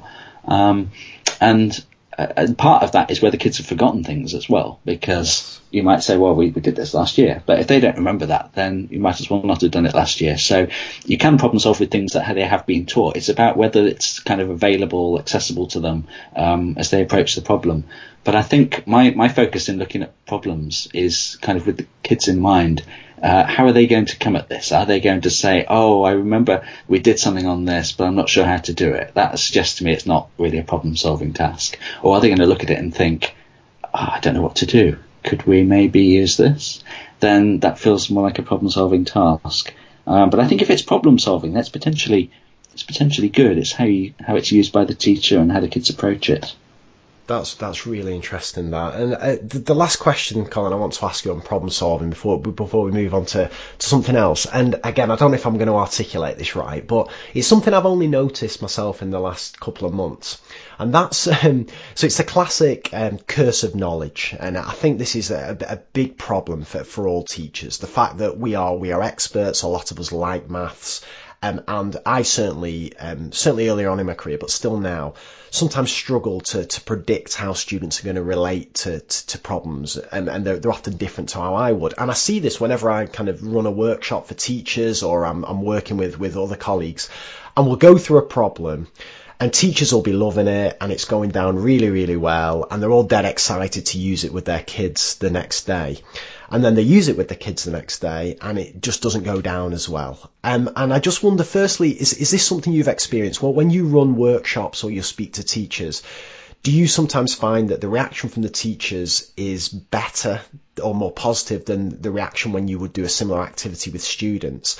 And if so, or even if not, do you have any advice about how teachers can kind of prepare better to, to deliver problem solving activities to students, if that makes sense?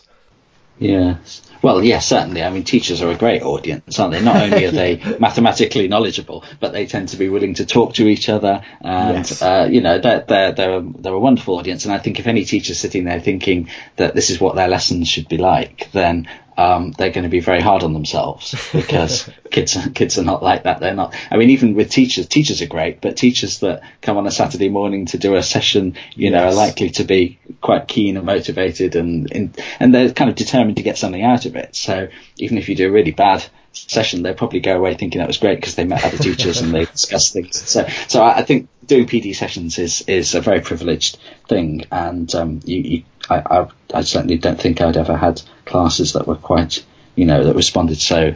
Uh, and, and teachers talk about the pedagogy as well, and I think it can make you feel that um, uh, that everything's going well because they're getting they're talking about insights into how they teach this, and they're talking about kids they would use it with. So yes, I think it's unfair for teachers to think that that that's what they should expect to happen when they go into their classroom with it the next day.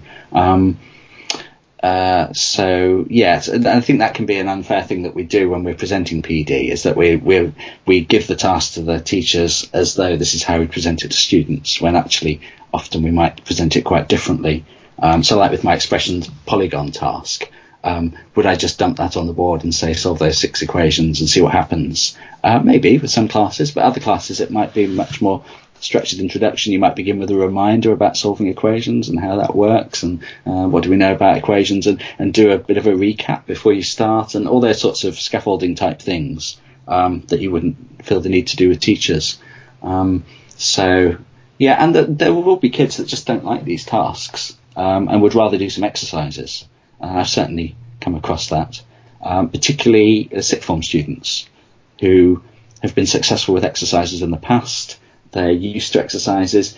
And there's maybe, and one of my reservations with the etudes is that maybe the exercises perhaps give you a bit more autonomy because you know exactly what you're practicing. You're kind of in control of it. You say, yep, I'm going to do five more of these. If I get them all right, I think I'm probably okay on that and I'll move on. There's a kind of control that certainly older students might have.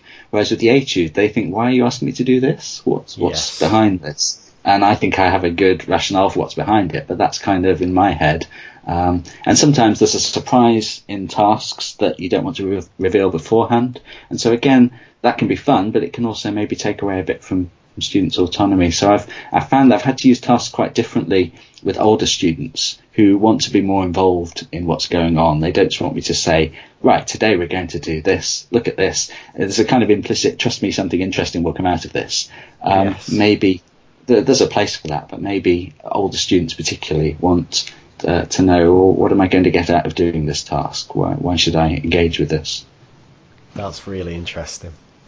Okay, Colin. So what I want to talk to you next um, is something that I'm I'm a little bit obsessed with at the moment, and that's this idea of confidence. And I know it's something that, that interests you too. So I thought mm. maybe the, the best way to, to tee this up is just to tell you one practice that I that I've started doing recently with my kids, and then perhaps you can share your understanding of, of the importance of confidence and, and the practical ways that, that we can harness this. Because what, what I've started doing now is um, every time I give uh, kids a series of activities to do, or sorry, a series of exercises or practice questions, or even if we're marking a low stakes quiz or a homework in class, before we go through the answers, I'll ask students just to put a little confidence score out of 10 next to each question um, just to indicate how confident they feel. The higher the number, the more confident, and so on. And then when I project up the answers and they mark the quiz or the questions themselves, I say to them, right, any questions that you've got wrong, I want you just to have a look at the confidence score that you put. And I want you to start thinking about the ones you got wrong that you were confident you got right first. And this kind of ties into my understanding of the hypercorrection effect and also a lot of the work about on forming expectations, then having those expectations kind of confirmed or denied. And for me, it's just been a very simple tweak I've made, but it seems to be paying dividends. Firstly, with kids really paying more attention to their answers a lot more and also being a lot more engaged in the kind of correction and discussion process. So that's what I've been doing. But I, I wonder, yes. why does confidence interest you, Colin? And what, what's your understanding of, of how the mechanisms work? Yeah, that's very interesting. That sounds like uh, it's quite close to what I've been trying. So I've been trying the same thing, but actually making their scores on the test uh, reflect their confidence ratings. So ah. the score they get for each question would be um, either positive, their confidence rating, or negative, the confidence rating, depending whether it's right or wrong. Um, so that they're kind of incentivized to be uh, as truthful as they can about their confidence um, on each item. And so this is this is much finer grained confidence than saying, "Are you confident in maths?" which I don't think is is very meaningful. What I'm interested in is um, not so much how they they feel globally about maths, but um, for example, I mean, it all started for me with negative numbers. I saw a lesson where um, uh, the, the problem was three multiplied by negative two, and the child said it's either six or negative six. and the teacher said, well, which do you think it is? And the child said, negative six. And the teacher said, good guess. Um, and uh, uh, I thought, uh, because the only problem kids make with multiplying directed numbers, really, either they don't know the tables Yes. or they just get plus or minus the wrong way around. Yes. And so there's only kind of two possibilities for that question. And so uh, I think guessing, guessing I've, I'm kind of ambivalent about. There's times when you want kids to predict what's going to happen. You want them to, uh, to have a guess, to make a stake on something and then see what happens. But it's kind of the, the, it comes before something else. So you then have some kind of reasoning and justification and thinking and so on. Um, I think guessing as a final answer, um, is unhelpful. And in terms of formative feedback, it's it's confusing for the teacher if you're trying to make sense of a uh, of a response from a student. Is there some kind of misconception or something? When actually maybe it's just a complete guess. And so disincentivizing guessing was, was kind of what I wanted to do. And I thought within this context of directed numbers, a natural way to do that is to, to use directed numbers in the scoring and say, well, you can get positive, uh, or negative depending on your confidence rating. So it's like, it's like staking something on that answer and saying, oh, I'll put a 10. And I think the, the discussions with kids afterwards are really interesting when they say, oh, I put a 10 on that. I wish I'd only put a 0 or a 1 or something. Um, why did you put a 10 on it? Well, I was really sure. Why, why were you so sure about that? Um, it can be really interesting. And also the ones that they, they, they get right. And they say, I wish I'd put more on that one. Oh, why didn't you? Well, I thought maybe it was this instead. Oh, okay. And I think it, it's opened up some discussions with kids. But I think um, what I'm interested in is whether over a period of time, if you use this kind of confidence assessment approach, whether kids would get better calibrated, whether they would the, the match between how confident they are and how correct they are would get closer and closer. Um, so I did a study, but it was just across individual lessons um, using this, and the kids were, were happy with it as a method because I thought it's kind of negative marking. I thought the kids might object and uh, and not like it, but very few did. The vast majority uh, thought it was good. Some said it was um, uh, made them think more, or that they um, uh, that they were consciously not guessing um, answers and leaving more blanks, which could be seen as a negative. But I would see that as a positive if they're leaving blanks because uh, putting zero because they're not sure. Because they can still put down whatever answer they think it is, but um, they can stake nothing on it if they Ah, really yes. feel it's a shot in the dark. So I feel it gives more information for the teacher. Um, but what I haven't done yet and would like to is see what kind of what effects there might be over time. Because it's really easy to implement. I mean, like you're, you're saying, in the way you've described it, you don't need new assessments or anything, uh, no new resources. You just take whatever test you're going to use and you just ask them to write down a confidence rating beside each answer. That's, Um, that's really interesting. That, and I guess as well, what I've certainly found is there's two kind of added benefits. The first is that I think it makes kids, it gets them more involved in the process and also makes them think more about each one of their answers. It takes them off autopilot. And the way I do it, where after they've answered the questions, I then get them to go back and assign the confidence score. The reason I do it that way is it's every time I say to kids, check your work, I might as well be wasting my breath because they, they, they never do. Whereas if I say, now go and assign your confidence scores, it gets them to go back, look again at their answer, think, oh, why did I put that answer, and so on. So I like that. And the way hmm. you're describing it, Colin, I wonder as well if there's going to be kind of a long term metacognitive benefit in the fact that kids are going to start to, when they come to revise or whatever, if they can focus first on the high negative scores, those ones that they assigned with a high confidence and got wrong, and then move then on to the ones that they were kind of simply guessing at and got the score, or, or got the scores of zero, it, it again, it's more information for the child about where they should start the revision, as opposed to right, I've got that question wrong, let me start there. It's just informing them a bit. It's, it's informing them a bit more about their way of thinking and their misunderstandings, if that makes sense. Yes, yes, it's interesting because sometimes kids will get 10 out of 10 and they've put um, a confidence score of 10 for the first five and 5 or something for the next five. you know. Yes. And so there's extra information there, isn't there? Because they're clearly not guessing. They've got all the answers right. It's very unlikely that they really guessed them. And kids will sometimes say, I just guessed when you ask them because they're not sure how to explain what they did. But uh, they didn't guess because it wasn't a wild guess anyway, was it? And so why why are you less sure about those? And maybe uh, without any other intervention, maybe just seeing that week by week, you keep getting things right, but you only put a five on them. Maybe that five will, will shift up to a six or something as people start to think, well, actually, I'm better at this than I think I am.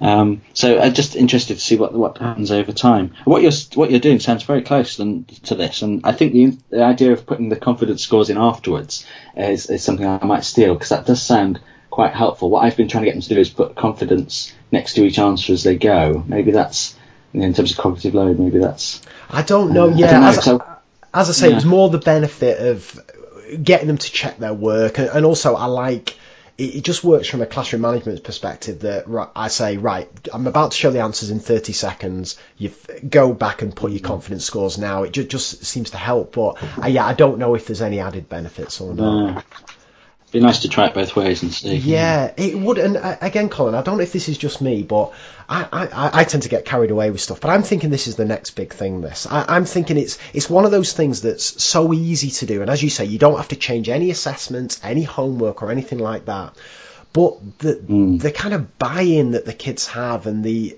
the added benefits to it, I, I think this is almost a no-brainer. I think this is this is something that mm that should be rolled out fairly wide. I mean, are, are you excited about this? I am. I mean, I thought it would be a total flop because I thought teachers and pupils would all object to negative marking. Why would you want to do take marks away? That's just kind of totally against the culture.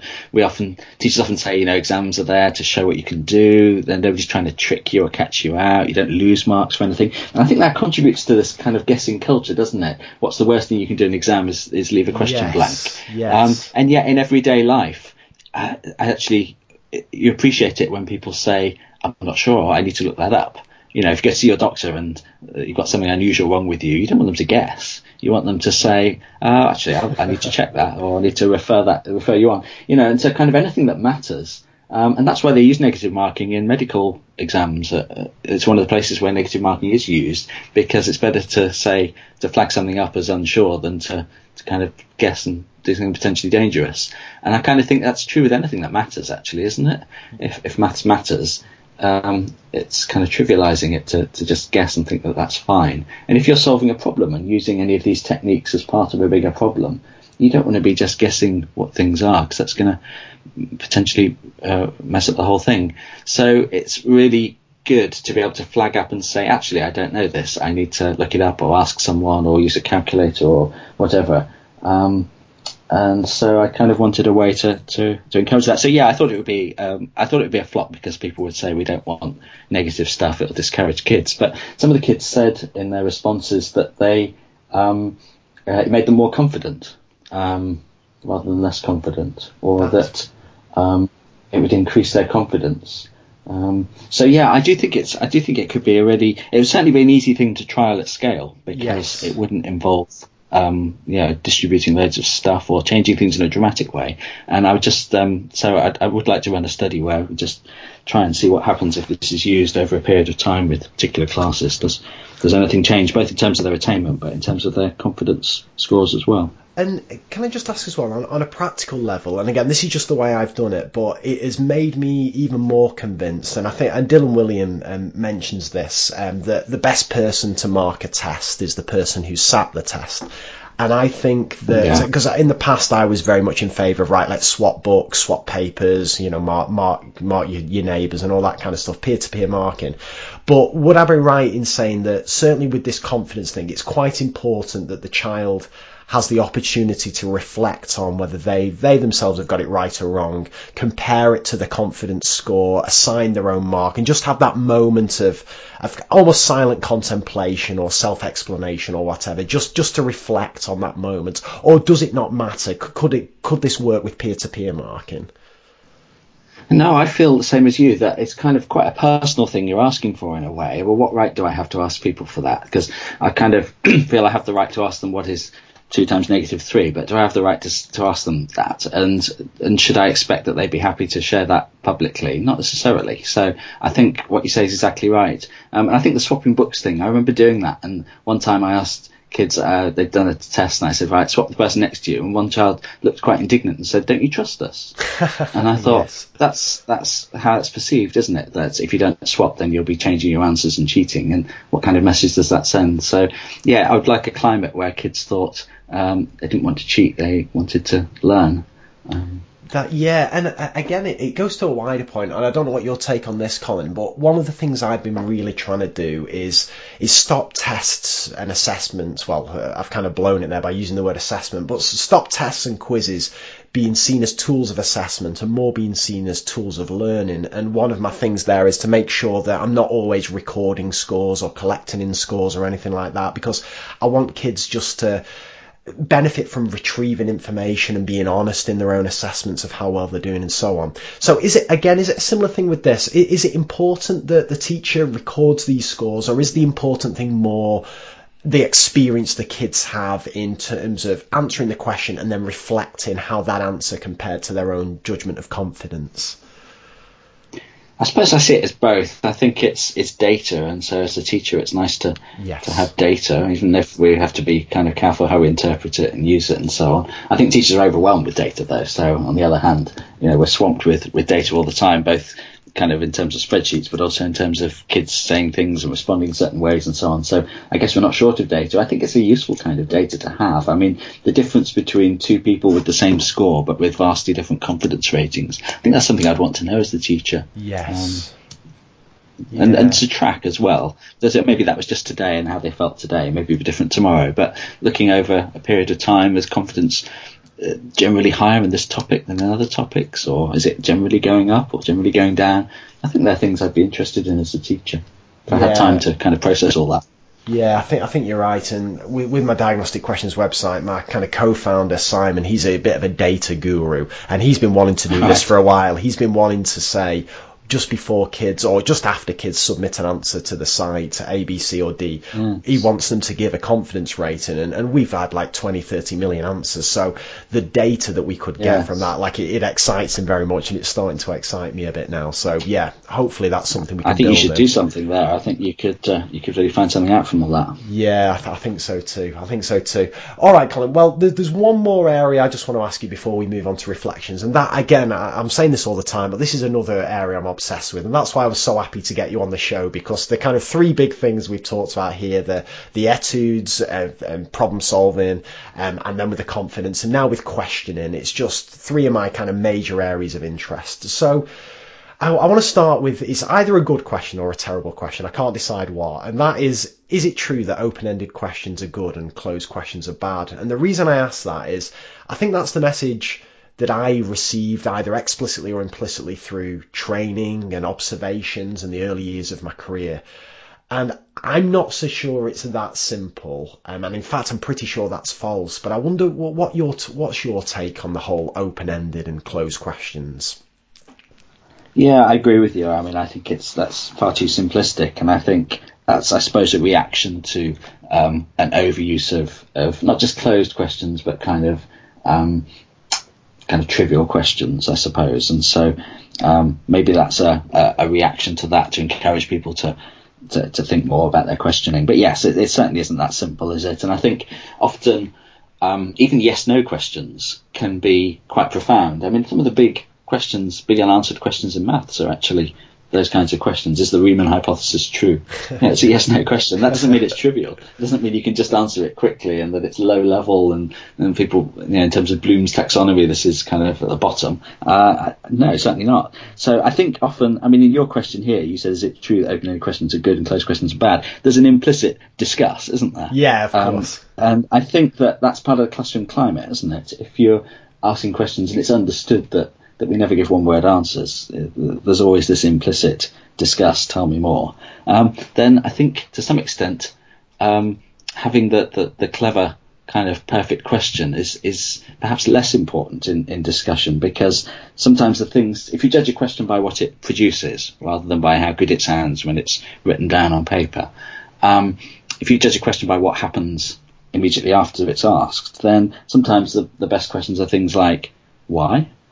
Or yes. uh, or just mm-hmm, or just a pause, um, where or can you tell me a bit more, or uh, what do you think? Those things which look very unimpressive if you made a list of them, you, there'd be no point writing them all down in a long list. But those sorts of things which elicit more um, are, are, are, very powerful, I think. So um, no, I certainly think I, th- I think I think open-ended questions have have a place, and I think I think planning a good question is important, and particularly, I mean, I saw a lesson, um, I thought a very good lesson I saw a teacher give um, to year seven class where um, his opening question, he was trying to get at powers of 10, and his opening question was, What's the biggest number you know?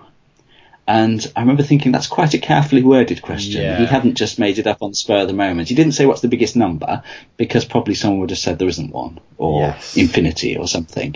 And it might have not gone in the direction he wanted. He said, what's the biggest number you know? And then someone said a million and then a billion, a trillion, a zillion. and, and then, and then it was, he had this lovely discussion where he said, well, how big are these numbers? Um, um, which one's the biggest? And does anyone know how to write any of these? And I came to the board and, and wrote, and uh, so how, how many is a billion? Do you know anything that's a billion?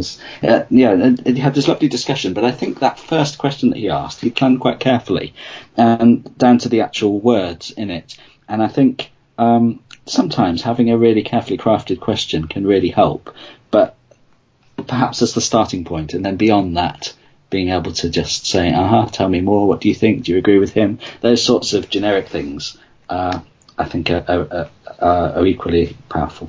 Yeah, I, I agree. And, and so would it be the case, Colin, that, you can only really judge how good a question is essentially based on the responses that you either expect or that you get from it? Is, is that the real test of a, a good question? What, what it, how it causes the students to think and respond? I think for me, yes. I mean, there's no point in questions. They're not an end in themselves, are they? They're about generating thinking and discussion. And so I think, um, yes, it, it's what effect it has. I mean, you see those, those kind of political interviews where some journalists ask a clever, very, very long-winded question and the politician just picks one little bit out of it to take issue with. And Yes. uh, There's nothing, there's nothing good about that, really. I think often just short, simple questions can be very helpful. What's going on here? What do you think? Do you agree? Is that right? These these sorts of questions that get to the heart of what's going on, and that kind of the attention isn't really on the question. The intention is on the, the maths that's being talked about. And can I ask just again on a practical level, because this is something that I think's been a weakness in my in my teaching over the last kind of twelve years, that just running those classroom discussions, so asking a really interesting question, but making sure that every child's benefiting from it, so every child's thinking, every child's contemplating that question, and it's not the case that kids can opt out or, or their attention can wander and so on. Like have you any advice or any experience of, of, of, of kind of running those successful discussions? When you've got a really interesting question like you described from that teacher what's the biggest number you know how do you get the most out of that in, in a classroom environment There has to be a question that everybody can answer, doesn't it? Because everybody knows at least one number, so everybody can say something. Um, and because it's about you, then it's kind of not wrong. Because if the biggest number you know is a million, then that's the biggest number you Yes, know. yes. So you're not going to say, "Oh, I'm sorry, you got that wrong." And so it's kind of a safe question. I think kids pick up on they notice when a question is kind of safe like that. So questions that are about you, like how did you do this, or what did you find hard when you did this, or what did you, what approaches did you take? They're kind of genuine questions that I don't know the answer to as the teacher, and I'm interested in, and I want to know, and they kind of feel like they're real questions. And I think uh, those sorts of questions everybody can answer it. Um, to take another example, I saw a lesson where the teacher said, "What, um, uh, what's an integer?" And uh, somebody said, uh, "Is it to do with triangles?" And a teacher didn't want to say no, so he said, "Well, maybe." Uh, what do other people think? And someone else then picked up on the idea of triangles, and it kind of went on and on. And I thought, really, with that question, it's a kind of definition. You either know it or you don't. Yes. And there's not much value in forcing people to answer a question like that. So if you use lolly sticks and you say, "Do you know what an integer is?" No. Okay, take another lolly stick with somebody's name on. Do you know what an integer is? No, I don't either. And you go around the whole room.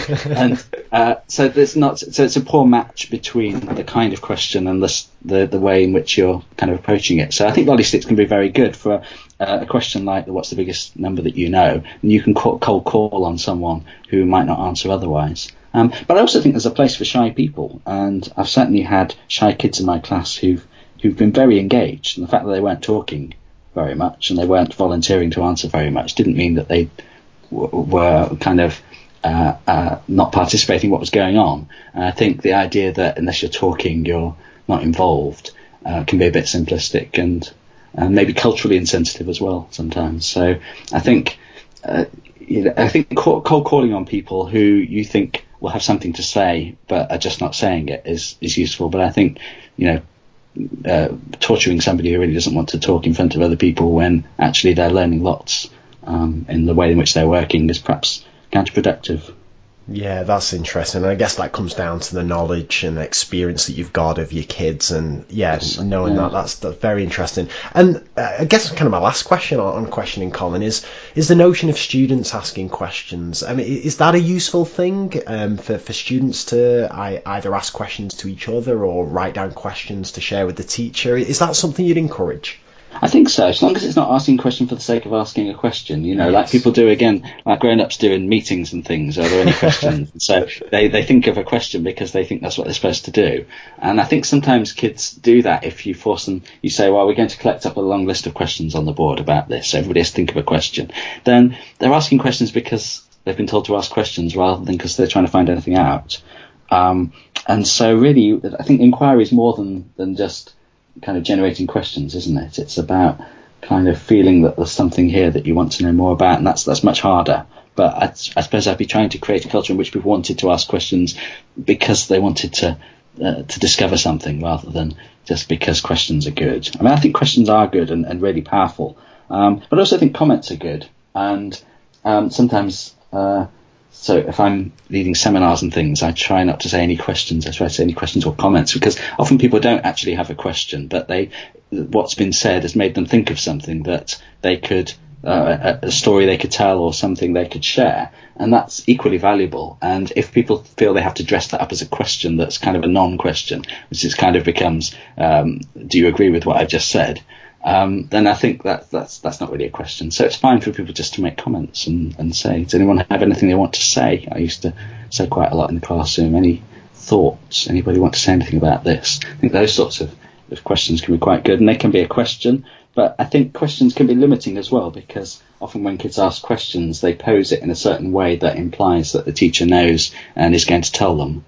And actually, it's actually sometimes more powerful for kids to make statements than ask questions. So say, can anyone tell me anything about this? Rather than saying, you know, is it a parallelogram? Um, rather than asking a question like that, to say, I think it's a parallelogram, which is perhaps what they really mean, yes. but making it okay to make statements. So they can say, I think it's a parallelogram, and someone else might say, no, it isn't, and we can have a discussion about it. But everything doesn't have to be framed as a question. That's really interesting, and I guess as well, it, it, comes down to choice of activity. Like the the etudes that we spoke about at the start, they lend themselves really nicely to to either questions or, as you've said, their statements, right? Because if, if kids are working their way through the the uh, equation polygon one that we talked about, or you're multiplying digits, then there are either naturally questions or statements or observations that are going to occur, mm. and it doesn't feel forced to um, yes. to ask kids to make them. And I think yeah, choice of activity really come really comes into its own when, when it comes to encouraging kids to, to ask questions, if that makes mm. sense. Also, conjecture, I suppose, is the word I was yes. looking for, isn't it? Yes. Yeah, to make conjectures and and even you know, you're not necessarily staking your life on it. You're saying, yeah. I think this may be the case, and it's okay if someone else has a counterexample or, or disagrees, and we can talk about it. That's right. That's right. Well, Colin, well, let's move on now to some reflections. So, so the first question I want to ask you is, um, and it's a, quite a tricky one. This, um, what would you consider to be three essential research findings or principles that all teachers should know? Oh, it's really difficult, isn't it? yes, I mean, uh, I think teachers know a lot from their classrooms, and I think that knowledge is really important knowledge, um, and uh, I think that should be valued. And so I don't see teachers as kind of ignorant people who need to be told stuff that they, they don't know. So I, I think I think they have to be careful about the relationship between research um, as done in universities and the very real knowledge that teachers have of their classrooms.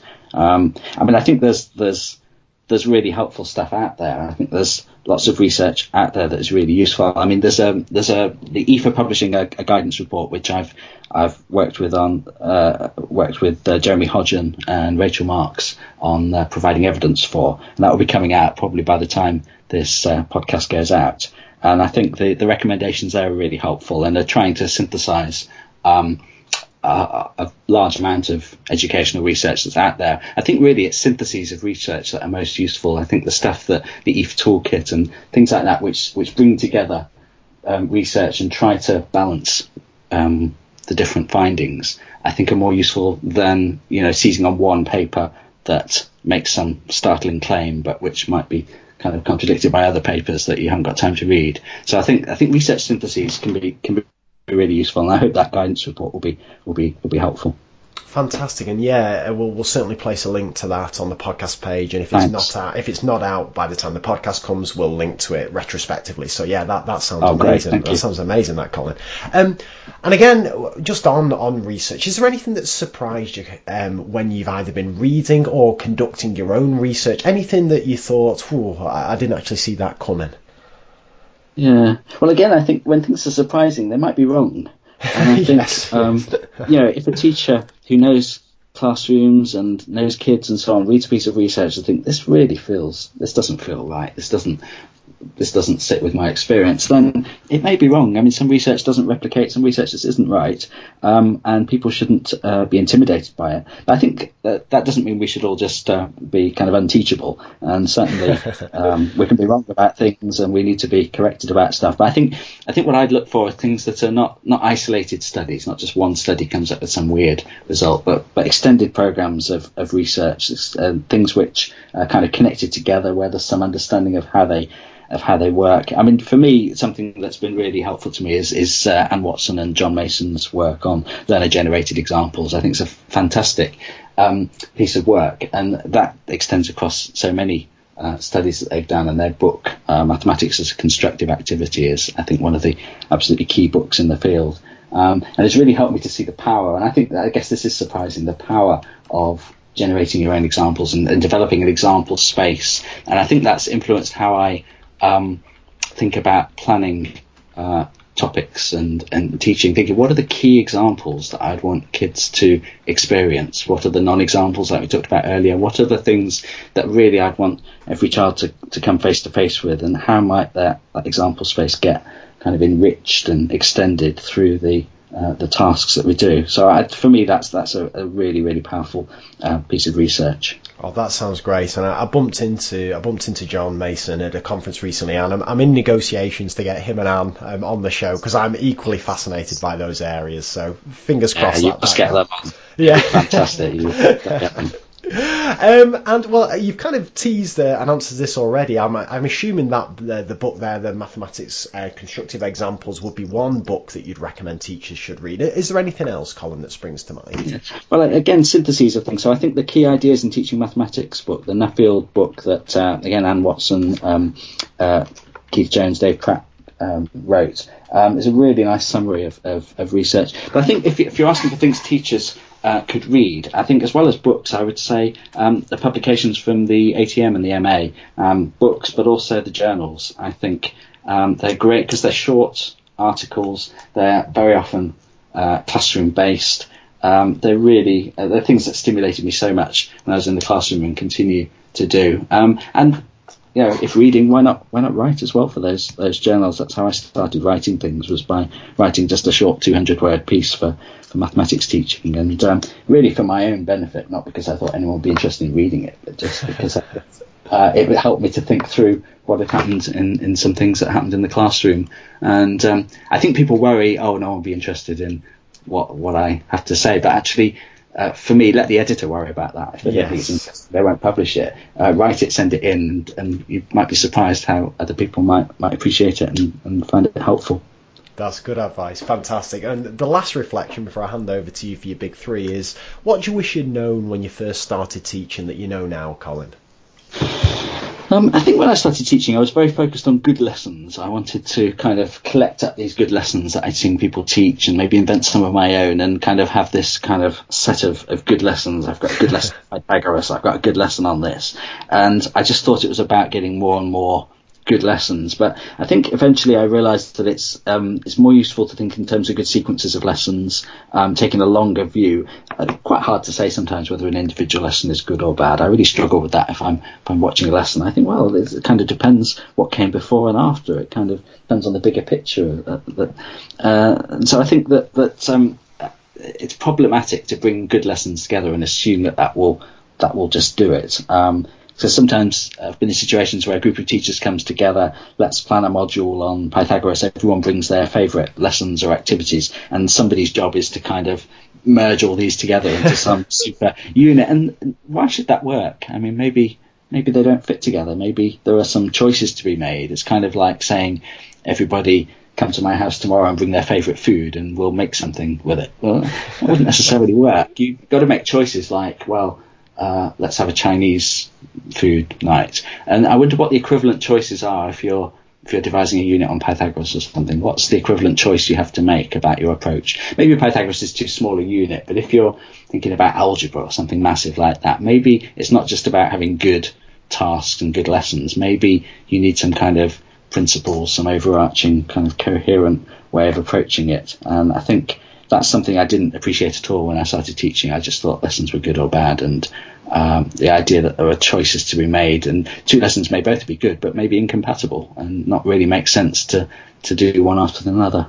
That's fascinating. Yeah, I, I, I, abso- I absolutely love that, and I've I, I think that it comes. I've got a few concerns with joint planning as a whole. That I think there's more effective ways of doing this, and I won't go over it. It's old ground now. I've talked about it in previous podcasts, but that's a really interesting uh, analogy you've drawn there with the the bringing food to a party. I, I, I, like that, and often when you try and shoehorn incompatible things together, you just end up with something that's very much less than the sum of its parts. So yeah, I think that's yeah. very interesting, that Colin. I love that. Well, I'm going to shut up now, and I'm going to hand over to you for the finale for your big three, and I'll uh, provide links to all these in the show notes. But what uh, three websites, blog posts, or whatever you want would you like to direct our listeners to?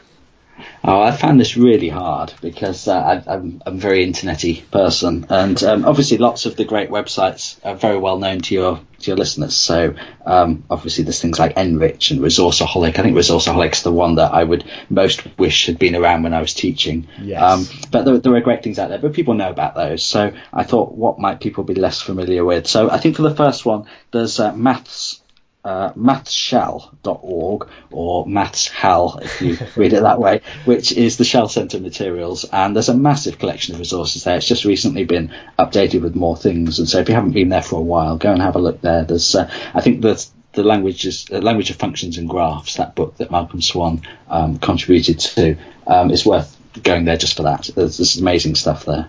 Um, so that would be my first one. Um, my second one would be the espressos at Cambridge Maths. I think they're really nice summaries of things to and think about. They're they're they're short. They leave a lot unsaid, but they're really good starting points for, for thinking about all kinds of issues.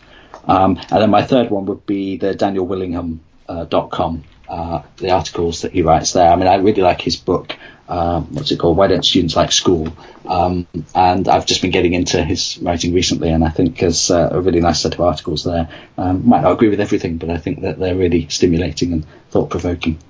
That's fantastic. What a what a wonderful choice, a selection of choices. And Colin, I can't believe you've you've left out your own website here, which is a, a sign of your humility. But I, I can't I can't let you go without mentioning it because it, it's an absolutely it's a wonderful website and it's just a, a gold mine of, of, resources. So I wonder just just to end here, can you just talk about a couple of the things that are linked to from your website that you're particularly proud of? That if people were to, to stumble upon your website, and I'll, I'll place a link to it, but it's foster77.co.uk.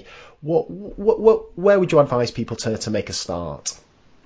Um, well, if you want to read articles for teachers, then go to where it says uh, selected publications. There's a little thing, the tab says more. And then there's a ridiculously long list of all, pretty much everything I've ever written. Um, there's links to books as well that I've written. Um, but I think perhaps more useful than that might be um, mathematicaletudes.com is linked from it, which is where I've put um, the growing collection of etudes that I've found or uh, developed. Um, and I'm hoping that's going to grow a lot more over the year. I'm looking for some funding to try and develop more of these, and so um, hopefully that list will, will grow and become a bit better organised than just a simple list. Um, and then the other one is the mathematicalbeginnings.com. If you scroll down to the bottom of the foster77.co.uk page, right at the bottom, there's a link to mathematicalbeginnings.com. Um, we didn't have a chance to talk about that today, but there are a lot of kind of uh, they're intended to be rich starting points for for lessons, quite open-ended um, problem-solving type lessons. That's fantastic. And there'll be links to all that and everything we've discussed today in the show notes. So all that remains for me to do, Colin, is, is to thank you, for, firstly, for your time this morning. It's like, I cannot tell you how much I've enjoyed this conversation. It's, it's, it's been wow. fascinating. It's been three areas that I'm vastly um, interested in, and it's been great to discuss, debate, and just find out your take on things. So I've loved that. But also, it's been a real pleasure. Thank you. Thank you for inviting me. It's been. Oh, thanks, Colin. And just thank you so much for, for again, all the work that you've done um, over the years, all the tasks you've designed, all the research that you've shared and stuff. And as the, the etudes, like I am absolutely obsessed with these. I'm convinced these are the future. So yeah, if people want to share ideas and stuff like that, um, and we can kind of grow this collection, that that would be absolutely That'd be brilliant. That'd be Thank brilliant. You. Thanks so much for your time, Colin. Thanks a lot.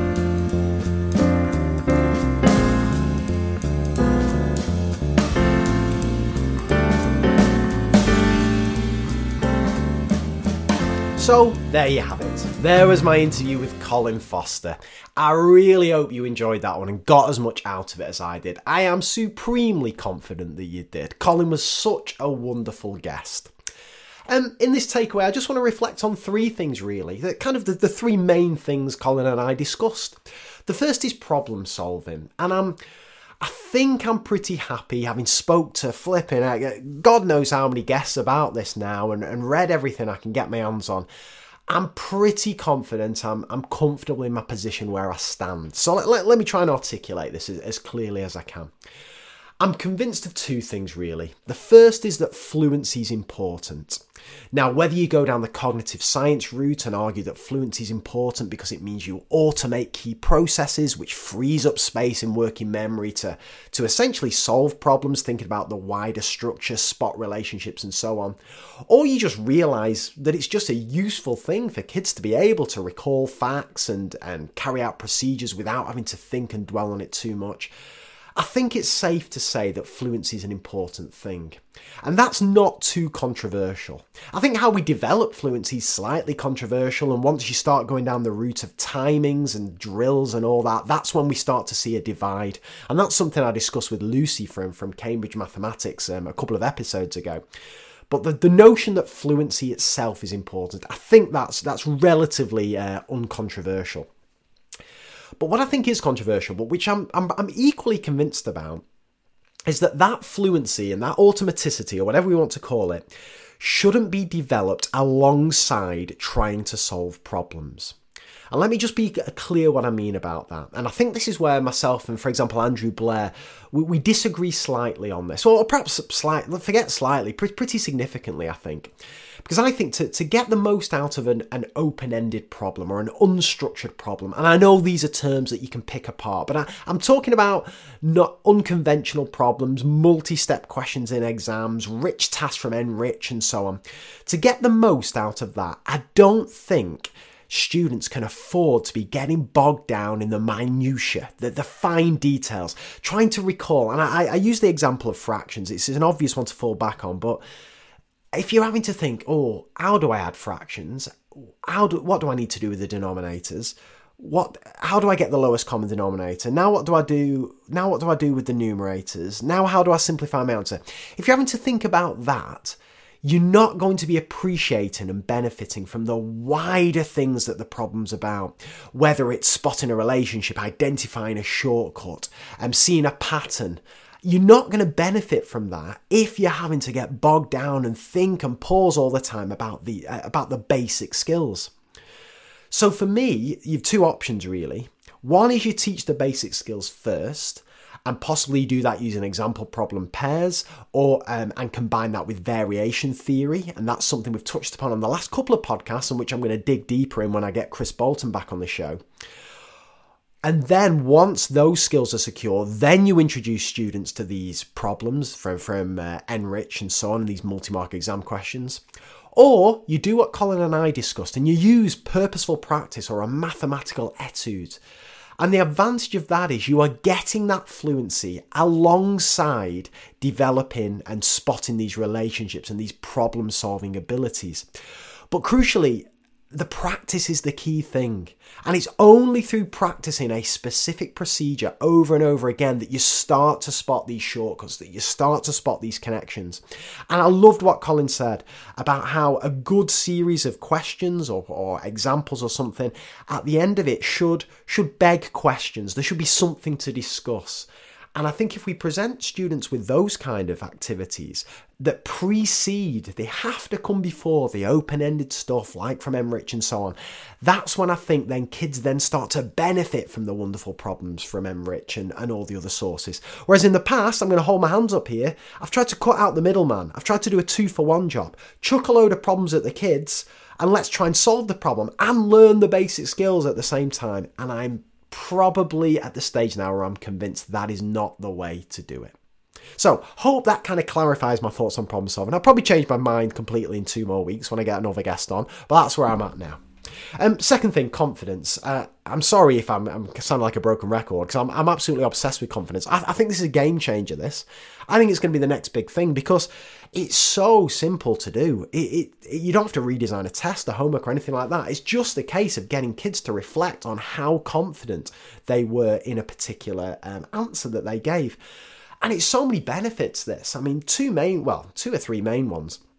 Um, the first I mentioned, it the way I present it, um, it gets kids to reflect on their work, so that they finish ten questions, and then when you say to kids check their work, as if they're flipping bothered about that, what a waste of time. But if you say pop a confidence score down, then implicitly they, they have to go back and, and reevaluate their answer and think, oh, why did I put that? Am I sure about that? All right, I'm going to give it a seven out of ten and so on. So it's it's brilliant just just for that, if nothing else. But it's great as well if, if kids get it wrong, um, but they were really confident. That's a great discussion point, that. And even if you don't discuss it, just via the hypercorrection effect of kids just, it's like a shock, shock to the system. Flipping heck, I was 10 out of 10 that I got that right. Oh my God, I've got it wrong. Why? And just that, um, diverting kids' attention towards those those high confidence errors can be a really powerful thing, I think.